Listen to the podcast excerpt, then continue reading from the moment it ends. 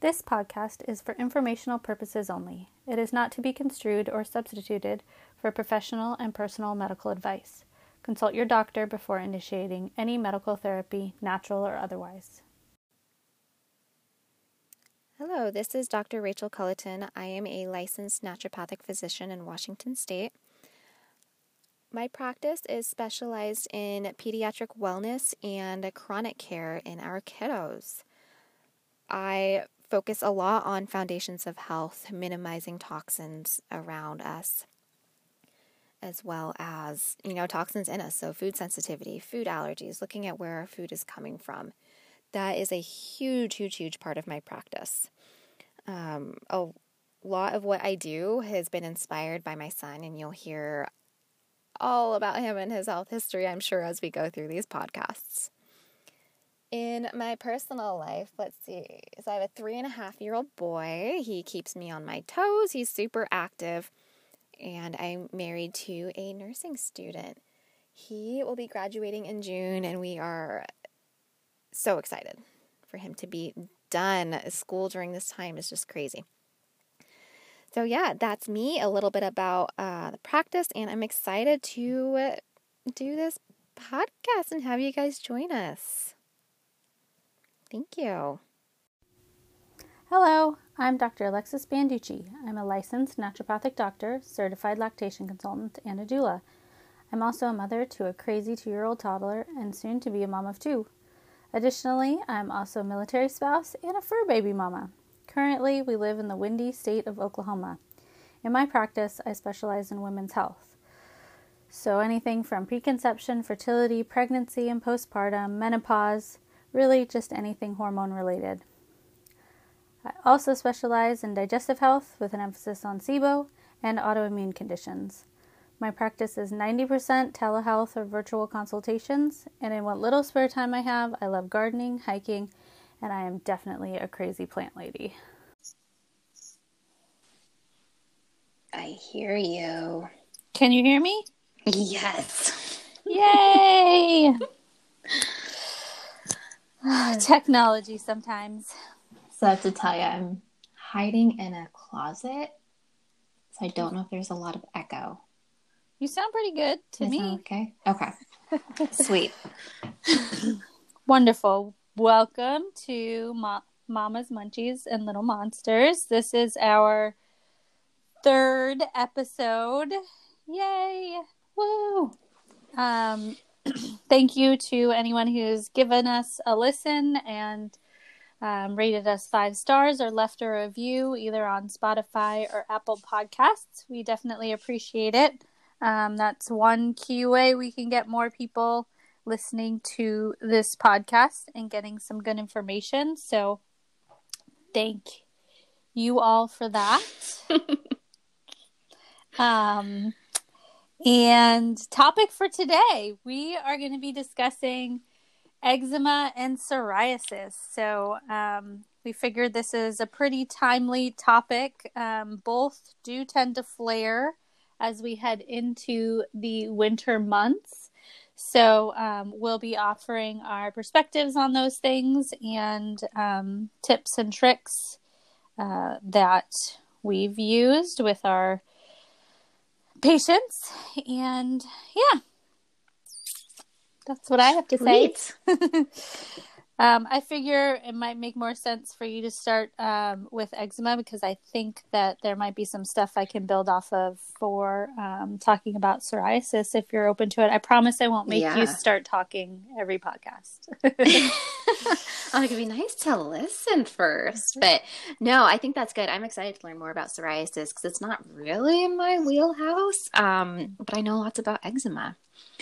So, first off, like, what is eczema? It's in kiddos. Um, it's itchy skin. A lot of times, it looks like little circles of itchy skin, or it's a dry, kind of rashy area. Um, it presents in so many different ways and i think a lot of times it's kind of overdiagnosed and underdiagnosed at the same time which is really frustrating there's different types of eczema and each type has its own diagnosis right Like eczema on the body is different than eczema on the head or on the hands. But ultimately, um, I address it all the same way. And what I start with is looking at the four common causes of eczema in kiddos, especially, but you know, this is applicable to adults as well. So I'll just kind of run through those. Um, the in kiddos under age five, there's a surprising statistic that 30% of those kiddos with eczema also have a food allergy. So I'm not talking like mm, they get tummy aches from dairy. I'm talking, you know, peanut allergy, where classically in adults or even in, you know, some kiddos who have severe peanut allergies, it presents as like hives and itching and not able to breathe and swollen mouth and um, vomiting. But I have kiddos walk in my office all the time who are head to toe eczema. And it presents in a way that I would call allergic eczema, where these kiddos they break out in hives after they've eaten food, but not severe hives, just enough to be like, mm, that's not normal. And then the hives turn into just dry, itchy plaques, essentially. Um, I had a kiddo, gosh, about a year ago now, came in like that, and mom had been to their PCP. They'd been to, so that's a primary care physician or pediatrician. Uh, they went to the allergist in the area, and every single provider was like, "Oh, it's just eczema. Don't worry about it." Well, I did um, food allergy testing on him, and he came back allergic to peanuts and dairy um, cut out both of those foods and his eczema cleared up. That mom took the kiddo back to the allergist and was like, hey, um, not cool, guys. And still the allergist said, oh, well, you know, the level of his reactivity, I still want to cut those foods out. And a mom was telling me this story, and she was just like flabbergasted. She's like, I can't believe it. Like, look at his skin now. He's completely clear, and he has food allergies, and the allergist is telling me to feed him the food allergies, even though he gets covered head to toe in eczema. I'd like to say that that's not common, but I, am um, like, that's so common and it's so frustrating. I experienced the same thing with my own son. Like, he had a weird, weird allergy to coconut, but then he was also allergic to um, peanuts. And when you're in the conventional medical world, you're just really given the runaround to get into an allergist. It took us six months. And like it, it was just really frustrating. So pretty much that's kind of my first step is like if kiddos have eczema, I rule out food allergies first. Then depending on age, so typically over the age of two, I start looking at food sensitivities. These are different than food allergies because they're not that IgE scary peanut allergy. These are, um, gosh, what do you call them? Like a, a slow reaction, kind of chronic. Delayed. Delayed. There we go. Yeah, it's a delayed reaction. It's an immune reaction, but it's not the the swelling that we see with the other the kiddos that I start looking at this more are the kiddos who have eczema, psoriasis, diarrhea, and constipation that come and go, heartburn, especially if they had heartburn as a nursing babe. Mm-hmm. Reflux. Um, reflux. AKA reflux. Yes. I was just having a conversation um, with an infant feeding specialist here in town about how mm. common um, all of the prescriptions and medications are and how they're getting handed out like candy for babies with reflux. So, yeah. I mm-hmm. I just had to prescribe um, reflux medication for an infant, and I so rarely do that. But I, I I do prescribe. It's just it's super rare because usually we can, you know, get to the root cause of what's causing it. And the big thing to remember with the food sensitivities, especially in nursing babes, is we're looking at um, mom sensitivity. That I find has the biggest effect because we, yeah, I just don't. I don't test infants under age of one for food sensitivities, but it's always related to mom. Yeah. So we have to figure out what, what mom is sensitive to or allergic to and avoid those. So back to the food sensitivities, going through that, um, there's a few ways to identify it. There is blood test, which is a pinprick of the finger. I do that in office for kiddos. Um, it's quick. And then there's also, you know, the tried and true true elimination diet where you eliminate the common allergens and then you reintroduce them. I I don't do that in kiddos because I don't believe in putting kids on a limited diet. Uh, I'll refer back to my son a lot, but he was so hard to get to eat any food that having gone through that, I'm like, I will never make a parent like take food away from a kiddo. Um, so I just do the test and then we eliminate from there.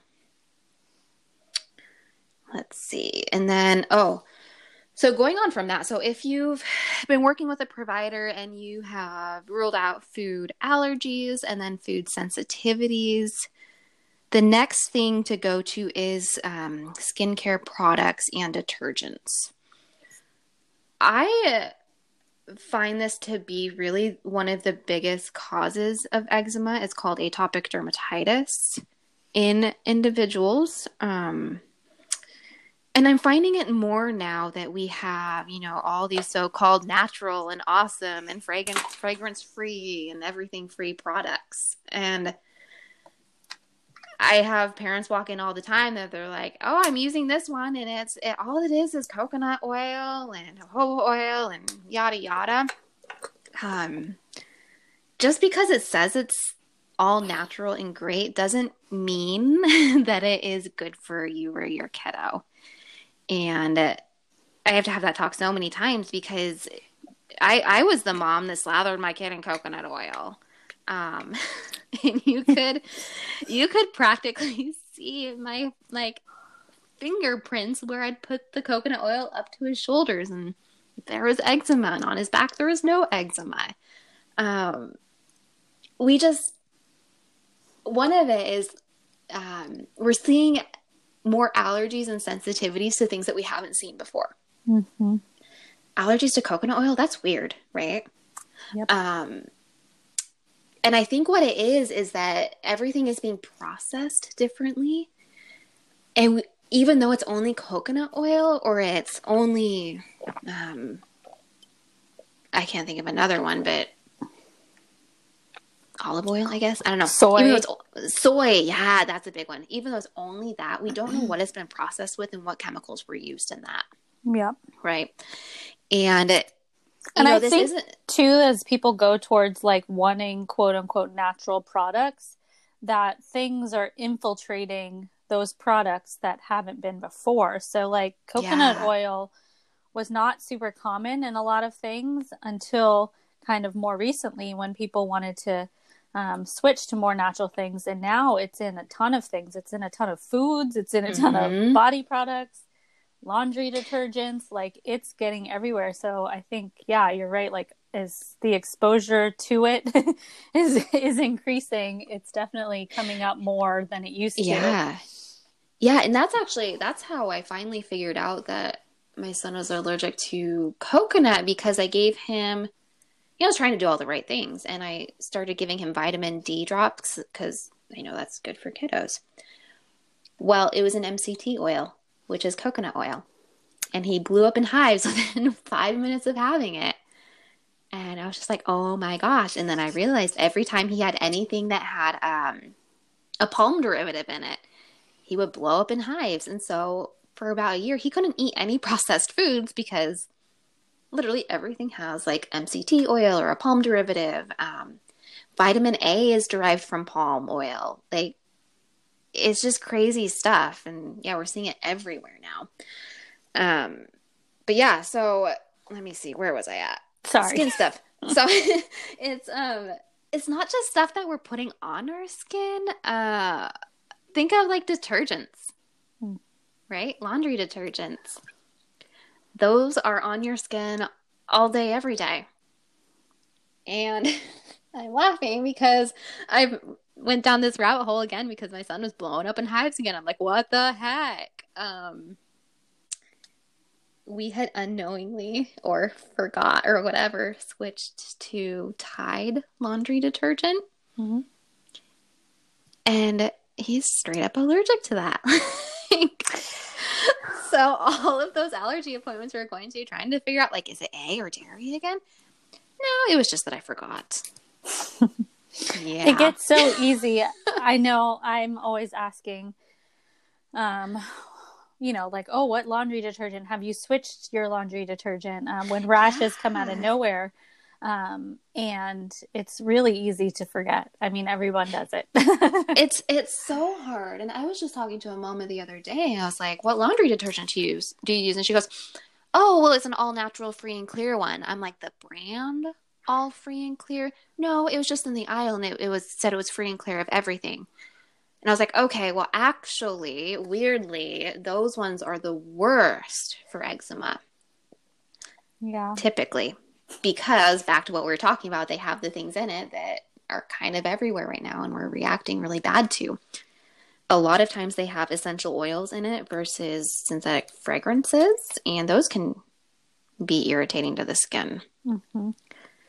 So yeah, you really have to go down this rabbit hole of like looking at every single thing you're using in your home, putting on your body, putting near your body, um, to really begin to even scratch the surface, you know, of what's what's causing. There's one resource that I really, really love. It's um, Environmental Working Group. Maybe we can yes. link that. Yep. I I really like them because they actually go through and they will tell you whether there is something in that product that is linked to eczema or worse for sensitive skin. I can't remember exactly how it says it, but yeah, it, it, like, gives, it gives you that like itchy profile. Yeah. They have to, um, which I've noticed, um, like they add essential oils in there, not necessarily as a great thing, but because so many people can have allergic responses oh. to them, mm-hmm. that um, having essential oils in a product actually makes it rate worse. Yeah. Um, on the scale, so they kind of rate um, on a, um, I think it's a one to ten scale, um, the different products and the constituents that are in or ingredients that are in those products, and so they definitely yeah, I- include essential oils, which you know you think of them as being natural, so maybe they're safer but um, they include it because so many people have topical reactions to it. Or and I've seen it like, like exactly yeah. reactive. Yeah and I would say like I've I've seen that firsthand. Think it I mean think if you have like a, a little scratch or something and you put an essential oil on it that's gonna burn for one mm-hmm. um we were using uh, tea tree soap and we couldn't figure out again why why is our son blowing up in hives well because the tree tree soap was like running down his back mm-hmm. and so we've had to stop using that one i've seen certain eczema creams like by really reputable companies that i love but they use certain like lavender essential oil as soon as you put it on skin that's already kind of irritated and inflamed it's just going to blow up a little bit more yeah. Um, I like that stuff on non-broken skin. You know. yes. Yeah. But the big things, just to kind of list them out, if you guys are curious too. So ingredients to avoid would be glycolic acid and salicylic acid. We think of salicylic acid for um, like acne treatment. Both of those dry out and irritate the skin. The new um, big guy in skincare is re- re- I can't say it. Oh my gosh, retinol. Mm-hmm. That also dries out and irritates the skin. Definitely. Yeah. Uh, coconut and MCT oil, those are drying. We think of them as like moistening or making things nice and awesome, but they're really drying. And then, um, of course, our paraben containing products, our methylparabens and bu- butyl parabens, those cause inflammation. And then, of course, fragrances can trigger eczema. Like we said, any fragrances, whether it's natural, synthetic, essential oil. Okay. So after we've kind of gone through those first three, making sure there's no food allergies, there's uh, food sensitivities that have been addressed, that everything you're putting on your skin or on your kiddo skin isn't aggravating. If you're still seeing flares or you're not seeing the kind of resolution you want, you're going to have to look a, quite a bit deeper into the black box of environmental allergens. and I say black box because it is like anything and everything in and around you, essentially. So, and I guess I shouldn't just say environment and allergens, it should be just environmental triggers. Mm-hmm. So, when we think allergens, you know, those are seasonal pollen, dust mites, pet dander, mold, but there's also um, cold and flu season those are going to affect our immune system in a same but different way where we're uh, stimulating the immune system to react. And what is eczema? It's a autoimmune condition, essentially. So we're going to see flares. Um, also, just uh, stress, right? So, like an environmental stress, whether it's the cold or warm season change, or it's like your own life stress that's going to affect our immune system and trigger eczema. Uh, what else? I'm looking at my notes. Um, also, to go back, I think for um, to refer to episode uh, one, we talked about um, kind of the pandemic anxiety and um, yes. talking about the um, the weight of it on our kiddos. So, you know, you may not think like, oh, they don't go to a job and get stressed out, but um, you know, especially with the times as they are mm-hmm. and things we're going into, they pick it up as well. So even that, um, you know, traditional definition of what you think stress, like, oh, I'm so stressed out because my job, it definitely um, is stress can be a present issue for kiddos. Um, transitions, you know, going from something they're used to, like in person school, to at home school, mm-hmm. um, or even just absorbing the stress of the family that they feel their parents having. So, um, stress applies to, unfortunately, applies to all of us and it applies to kiddos. And if you haven't listened to our first episode, definitely go back and we give some tips um, and yeah. ideas in there about um, stress and management for helping helping kiddos manage. So.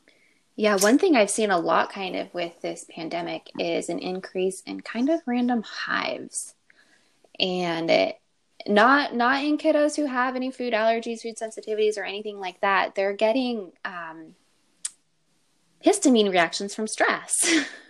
Yes. Uh, so it's like, what what do you do about that? Yeah. Um, so many things. Not to get off topic, but also with kiddos, um, digestive issues are sometimes yeah. a signal of that too. So I'm sure we'll do a digestive I know I roundup at some point, but just to hint for future uh, episodes, continue listening. We get we'll get into a lot of really good topics in the future. I know. I'm like I feel like a bad um, naturopathic physician for not talking about leaky gut and how it pertains to eczema, but that is like a whole thing. Yes. Um, so I'm trying to stay really focused on just um, helping you guys start to identify what's maybe causing your eczema. Yes. And all of the things I talked about, there's things we can do. Um, there's ways to support the body to heal. This, I don't like hearing that, oh, I just got eczema and oh, you know, I've just always had it and it's going to be with me for forever that that's not a, a good outlook. Um, eczema is your body's way of being like, okay, you got to listen to me. There's something happening inside and it's causing inflammation and I feel yucky. So I'm going to make your skin itchy until you start to pay attention. And it's just going to be this vicious cycle. So that's my soapbox. I like it. Um, what do you got on psoriasis? I'm excited. All right, psoriasis. So, um, again, psoriasis is another condition of the skin. Uh, we're kind of staying on topic with skin conditions. Um, it is a pretty common condition for a lot of people.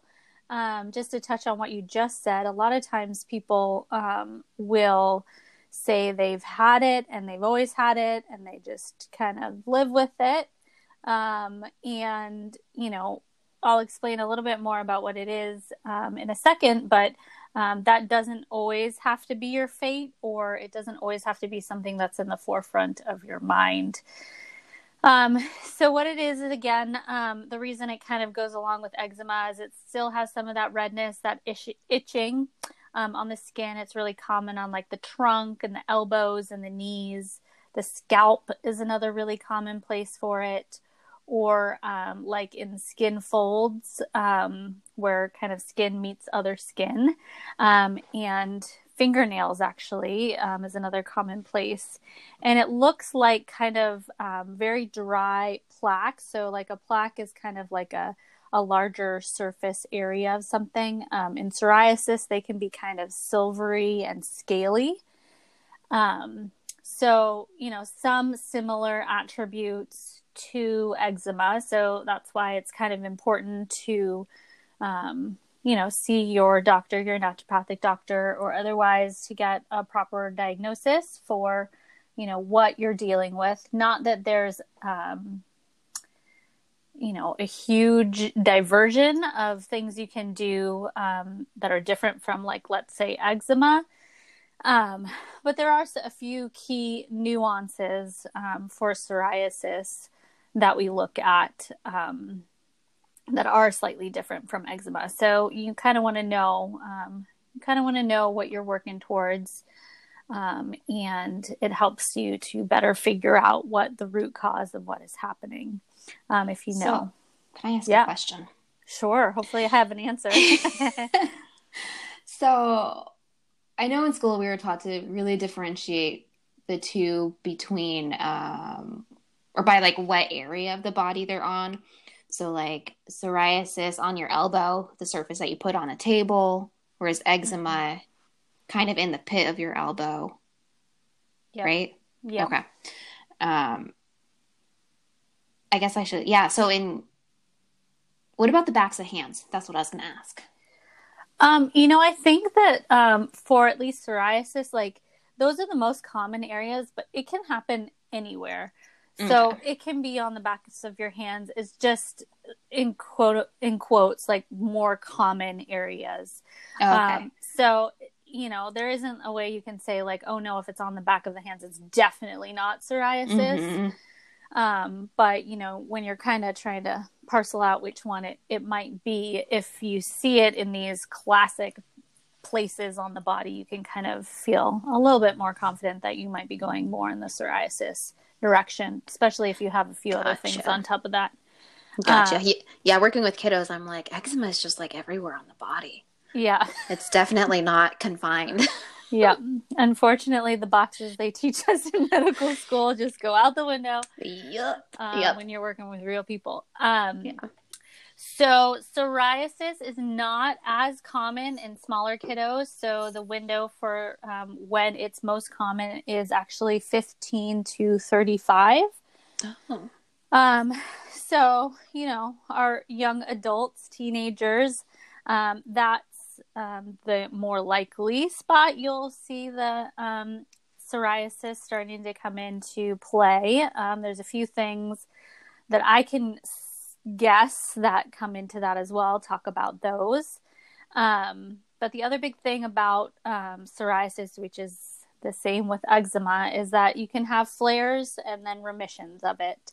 So you can have, um, you know, flares from uh, changes in season, uh, from other underlying causes I'm going to get to in a second, or um, you know, exposure to sun, not enough exposure to sun, um, and really, the kind of thing you're looking to address um, with psoriasis um, is figuring out um, some of the root causes so that you can keep it in the remission um, stage, excuse me, um, and have less of the flare um, incidences happening.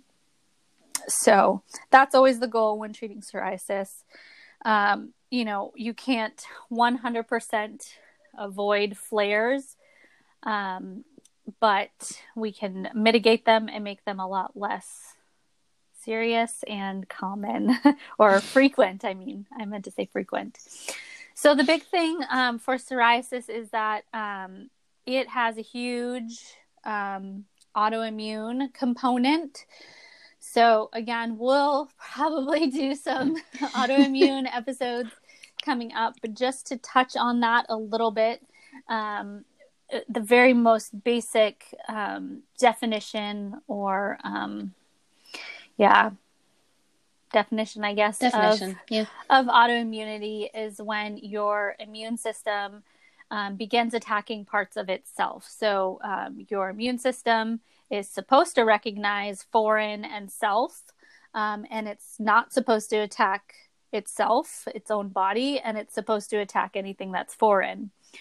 Well, when you have um, autoimmunity happening, that's when your immune system no longer is differentiating between foreign and self, and it begins attacking different aspects of the self. In psoriasis, that is skin. Um, so it's kind of a huge umbrella term that can encompass a lot of things, but we'll be talking about it here um, as um, attacking the skin. Um, another big thing with psoriasis is there are genetic factors that play into it. So um, if one of your parents has um, psoriasis, then um, that child as they grow up or as a child is 8% more likely to have psoriasis than anyone else who didn't have a parent with psoriasis.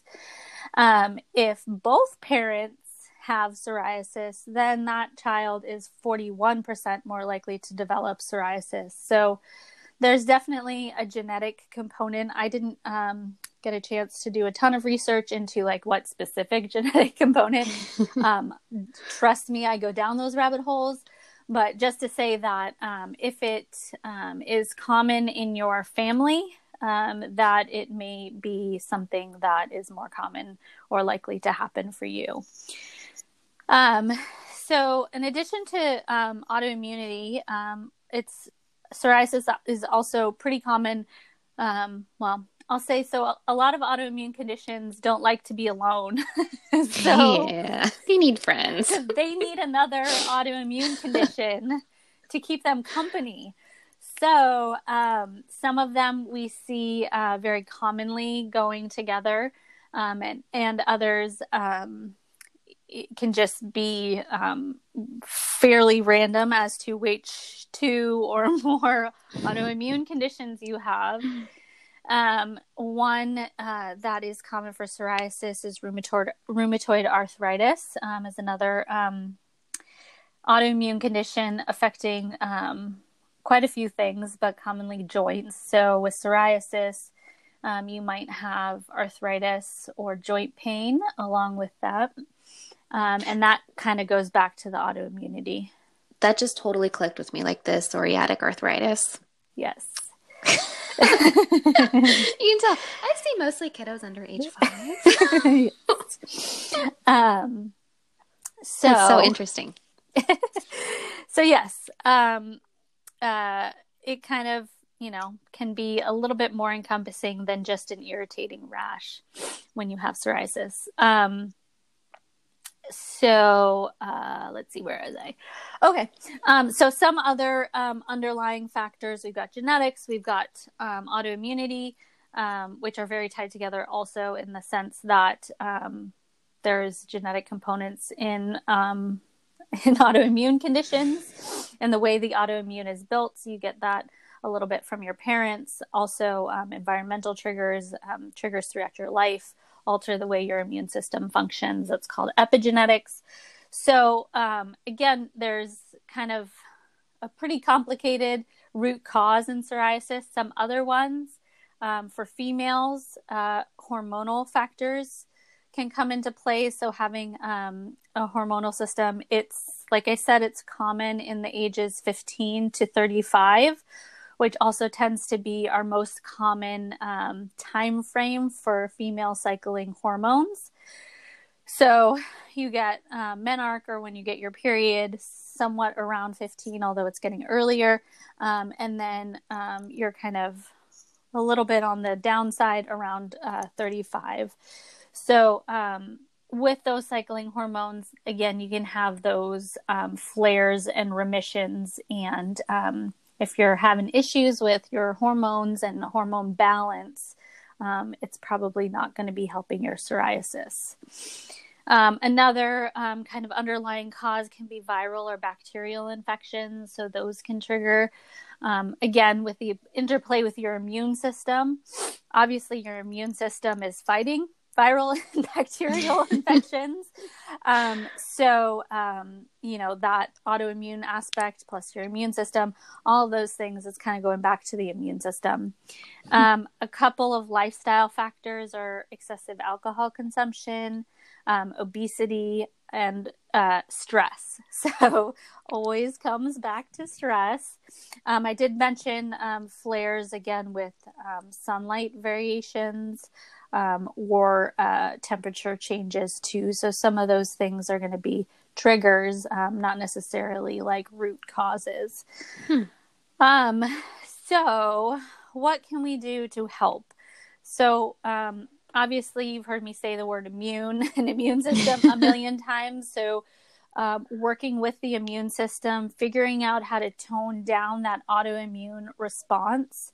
Um, figuring out the root cause of that autoimmune response wherever possible um, is going to be really important. Um, and because there are so many, um, it's so multifactorial in the um, root causes or triggers, um, you definitely need to take a whole body approach. So, a lot of times when you see your PCM which is what it's called in in the military world. PCP, I'm like, you're what? PCP and PCM are the same, um, primary care manager and then primary care physician. So, mm. um, a little bit of education there.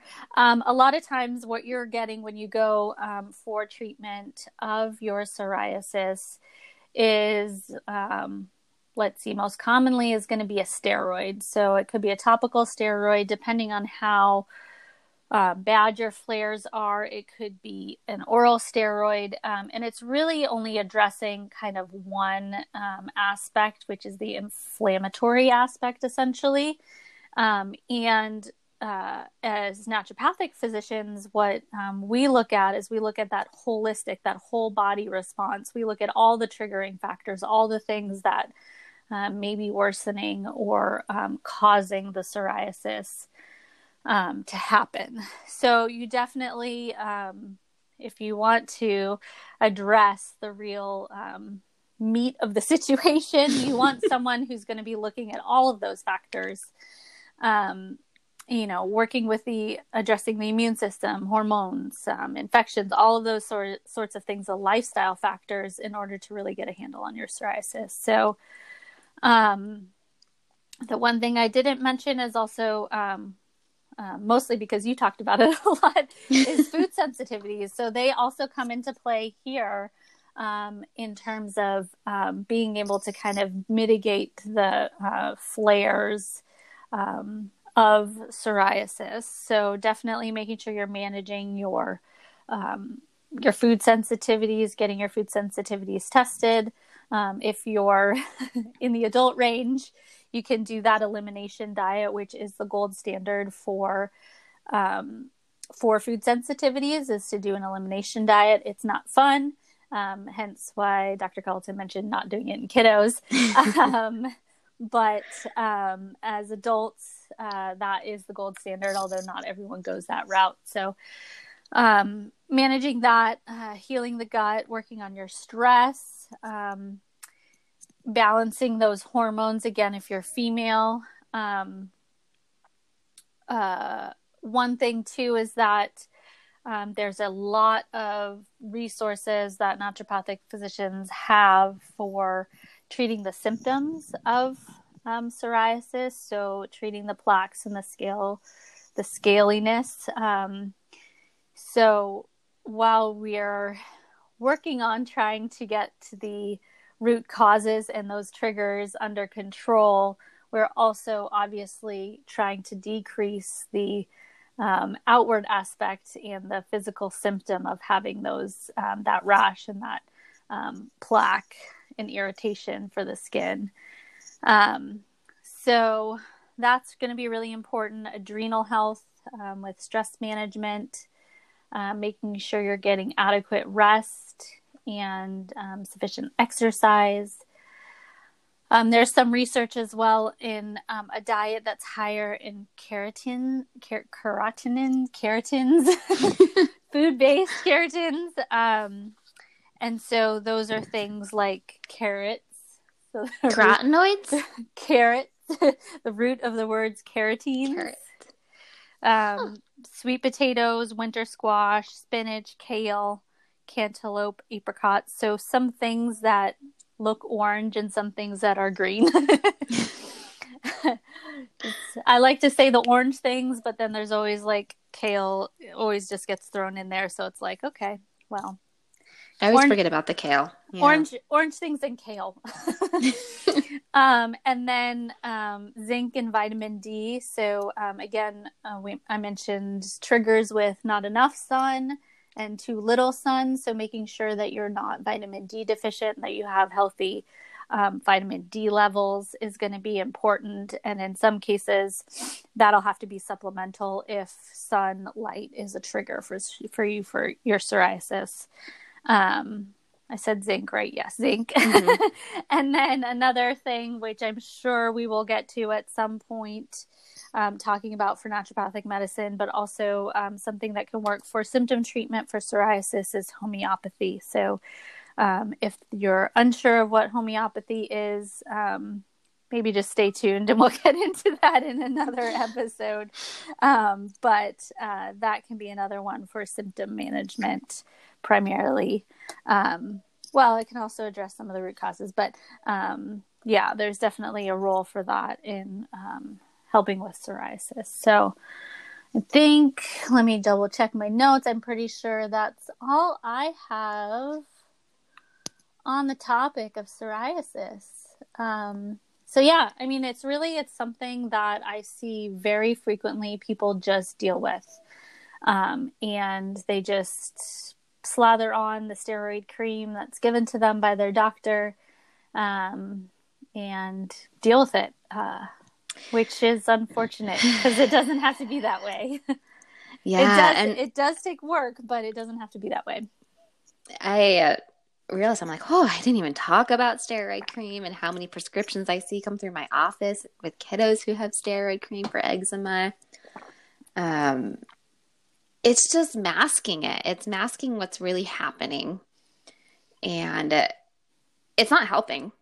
Yeah. If if we look at the statistics, even in um, kiddos, I realized I'm like, wow, I didn't even touch on this, and this is why I, you know, push treating eczema so much is that if you have a infant under age of three who has eczema, they are 50, I'm looking at it up, 50 to 70% more likely than a kiddo without eczema to uh, develop asthma.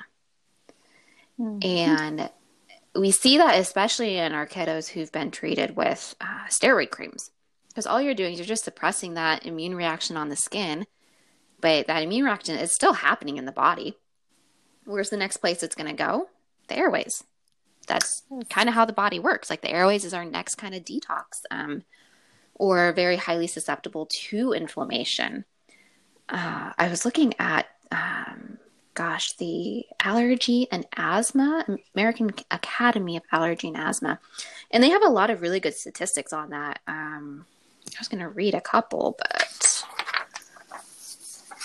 can't really.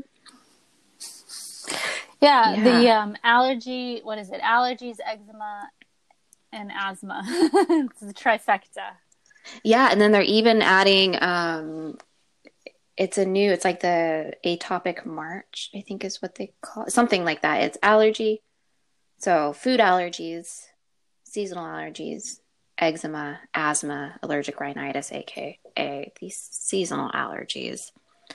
They they change I feel like they change what they call it all the time. Um but even, yeah, infants with um, eczema and allergic sensitization, were 12 times more likely to develop allergic rhinitis, so runny nose, compared to kids without either. Um, kids who have both the eczema and the allergic sensitization were seven times more likely to develop asthma by the time they turned three than a kiddo without either. So it's like, as soon as you get that eczema in babes, like you have to address it because it's gonna go down this rabbit hole of just kind of adding on other things until you start to really pay attention to what's causing it. Yeah. I I mean, I can't tell you how many times I've seen kiddos given steroid creams and they like literally don't do anything. Nope. like, like you're just putting it on your kid for almost no reason and hoping that it'll help. Yeah. Um, but uh, yeah, one of the things I did want to mention too in bridging psoriasis and, and kind of its autoimmunity is that's why it's super important um, to make sure you're addressing these things in your kiddos. Um, go see Dr. Culleton. Um, yes. You know, see a naturopathic doctor who works with this stuff.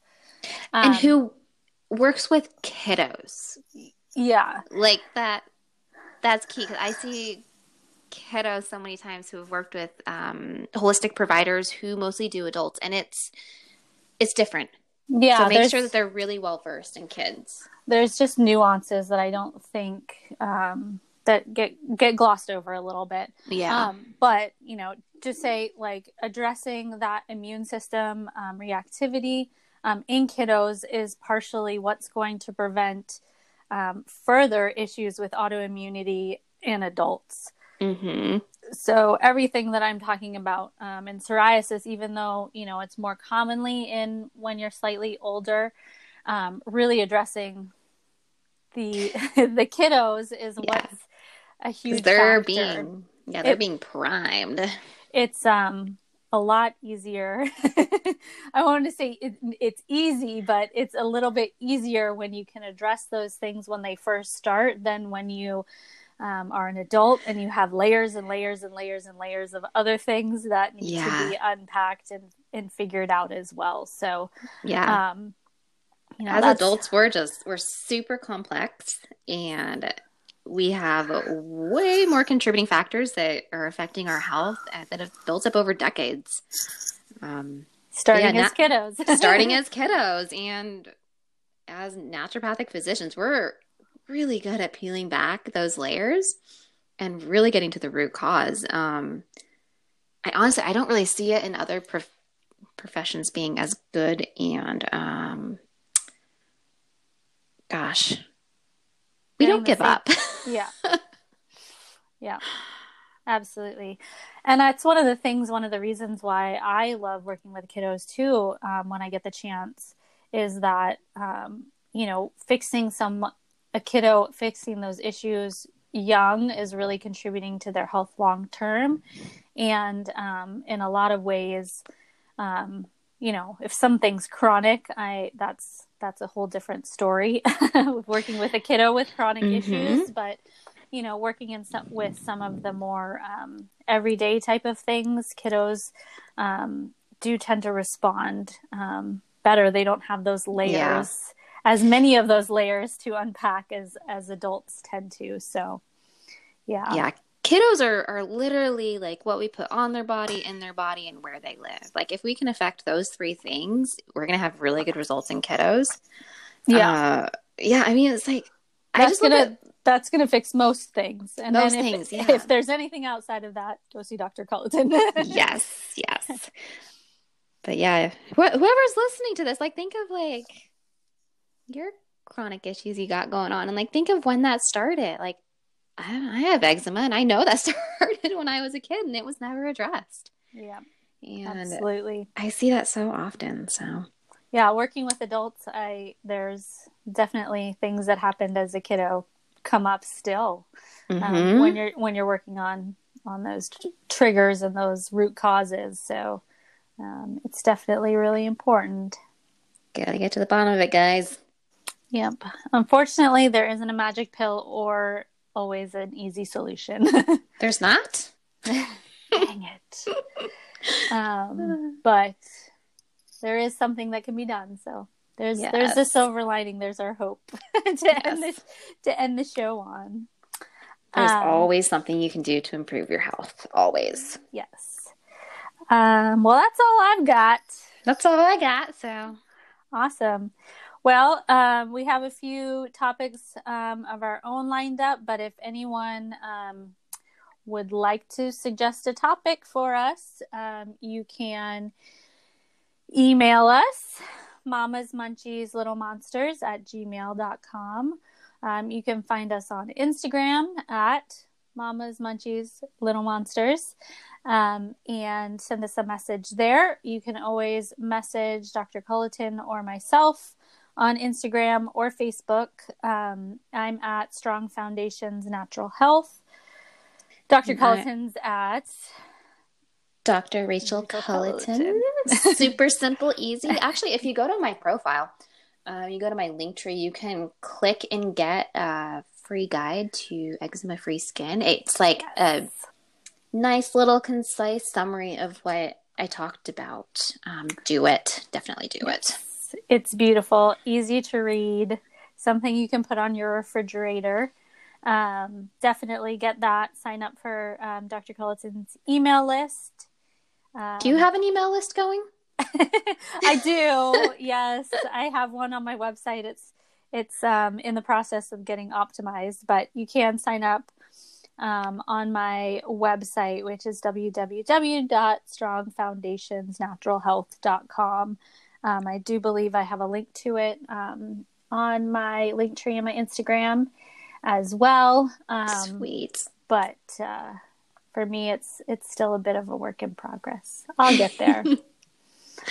I'll get there. Hopefully before this second baby arrives. That's the deadline. That's the deadline, folks. Um, all right. Well, have a wonderful day and thanks everyone for listening. And Thank you guys. Um, again, give us ratings, give us five stars if you're enjoying this information, and we should be back in a week two weeks at the most. Cut us some slack. We're both busy parents and business owners, so we're doing our best to get them out, get these uh, shows out in a reliable fashion. Um, literally hiding in a closet to do this today. So, yes. Yeah, love it.